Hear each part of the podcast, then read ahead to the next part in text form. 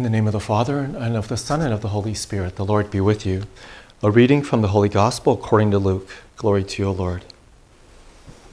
On a certain Sabbath, Jesus went into the synagogue and taught, and there was a man there whose right hand was withered.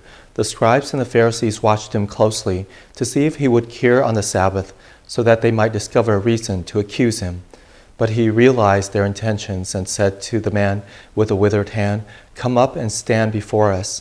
And he rose and stood there. Then Jesus said to them, I ask you, is it lawful to do good on the Sabbath rather than to do evil, to save life rather than to destroy it?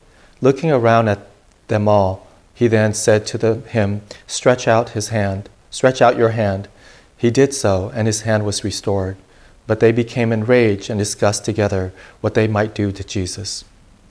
The Gospel of the Lord. Praise to you, Lord Jesus Christ. So we see the, here um, the scribes and the Pharisees are they're looking to accuse Jesus to get him to see if he's going to violate the Sabbath. And he knows their intentions, and so he basically says to bring it on. He wants to prove his point. He wants to show their hypocrisy. They are so bent on observing the Sabbath that they um, that they would rather do harm rather than good. They would re- really oppose good um, rather than violate the Sabbath. And that's not the intention of the Sabbath. And so Jesus says, he calls up the man with a withered hand, and then he says to everybody, he says, is it, is it better to save life and to do good, or to destroy life and to do evil? And so that's his point. And so he, he cures the man because he's doing good and he's restoring life. And what is their reaction? They became enraged. They became enraged. They were so upset, they, they, they were plotting to kill him. So this leads to really the, the start of the, the, uh, the crucifixion of Jesus.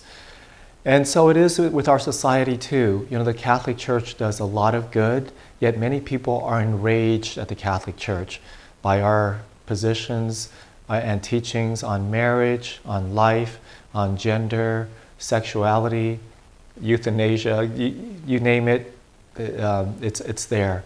And so, just recently, too, with the Texas law on abortion, um, so many people are enraged, so many people are upset, so many people are boycotting, lashing out, um, attacking Texas for saving life and to doing good. Rather, they would rather do evil and destroy life. So that's our world today. So it's really clear. It's real clear. You have to take a stand. Are you with God and goodness and life? or are you with evil and destruction and death? And so that's our world for today. And it, it, it's just, it's so bad where good is being opposed and people are being enraged because we're trying to save life and restore health. Let us pray. We thank you, Jesus, for reminding us that we are living in a world of spiritual battle between good and evil, and that we do have to take a side. Help us to be faithful to you. Help. Uh, we know that in the end, triumph, good will triumph over evil. Help us to persevere in goodness and not give in to evil. May Almighty God bless you, the Father, and the Son, and the Holy Spirit.